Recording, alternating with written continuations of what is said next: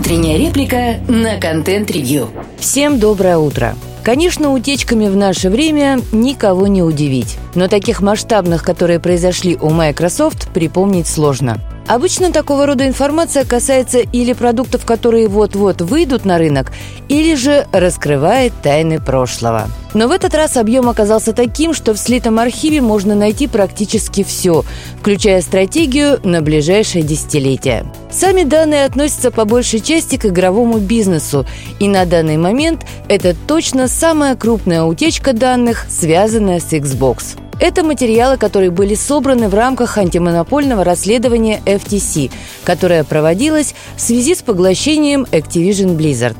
Но в них можно найти обсуждение и ссылки на другие проекты компании, а также на то, как развитие игрового бизнеса должно быть увязано с общим вектором развития продуктовой линейки Microsoft. Разумеется, подписочная модель как была, так и остается главным стратегическим направлением. Тут никто ничего менять не собирается. Продажи сервисов, а не продуктов, максимальное привязывание потребителей к собственной экосистеме – все как у людей. Но самое интересное то, как под эту модель идет поиск технологий. То есть во многом на второй план уходят даже потребности пользователей. Акцент сделан на том, как навязать подписки уже существующим клиентам. И это естественным образом будет сказываться на качестве предлагаемых сервисов.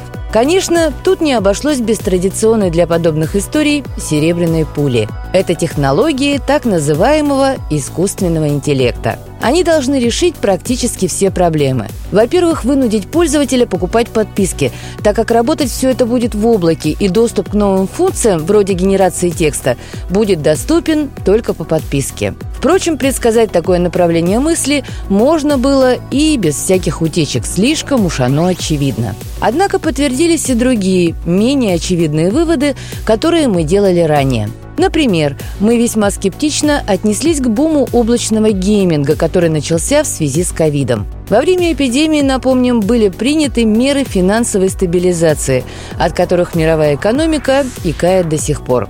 Начался резкий рост стоимости практически всех активов, в первую очередь финансовых.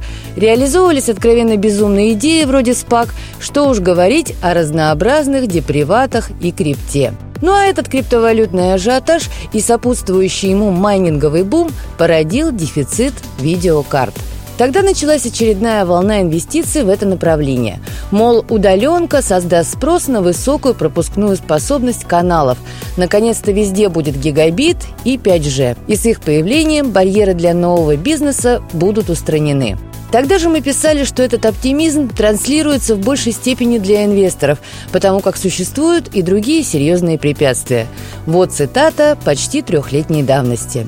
Тем не менее, физику не обманешь. Добиться той же отзывчивости управления, как при игре на домашнем ПК или консоли, в случае с облаком невозможно. Для каких-то игр это вполне приемлемо, но в большинстве современных хитов это создаст заметный дискомфорт – Улучшить ситуацию могут комплексные меры. Это создание более разветвленной сети дата-центров, вложение в магистральные каналы связи, развитие видеокодеков, а также внесение изменений в архитектуру игровых движков, чтобы часть расчетов производить на клиентском железе. Ну и как один из вариантов придумать такой геймплей, который бы позволял не замечать задержки стриминга. Технологические изменения такого масштаба, если их доводить до нужной кондиции, требуют миллионов человека-часов и многих миллиардов долларов. И вот выяснилось, что да, планы Microsoft предполагают разработку технологий, которые позволят реализовывать гибридный гейминг не ранее 2028 года. И для этого требуется полный пересмотр всего стека технологий, начиная с архитектуры чипов, на что требуются годы и годы. А пока приходится выполнять план по продажам OneDrive методами, опробованными еще в Windows 95. Слушайте наши подкасты на Яндекс Музыке, во ВКонтакте, Google и Apple подкастах.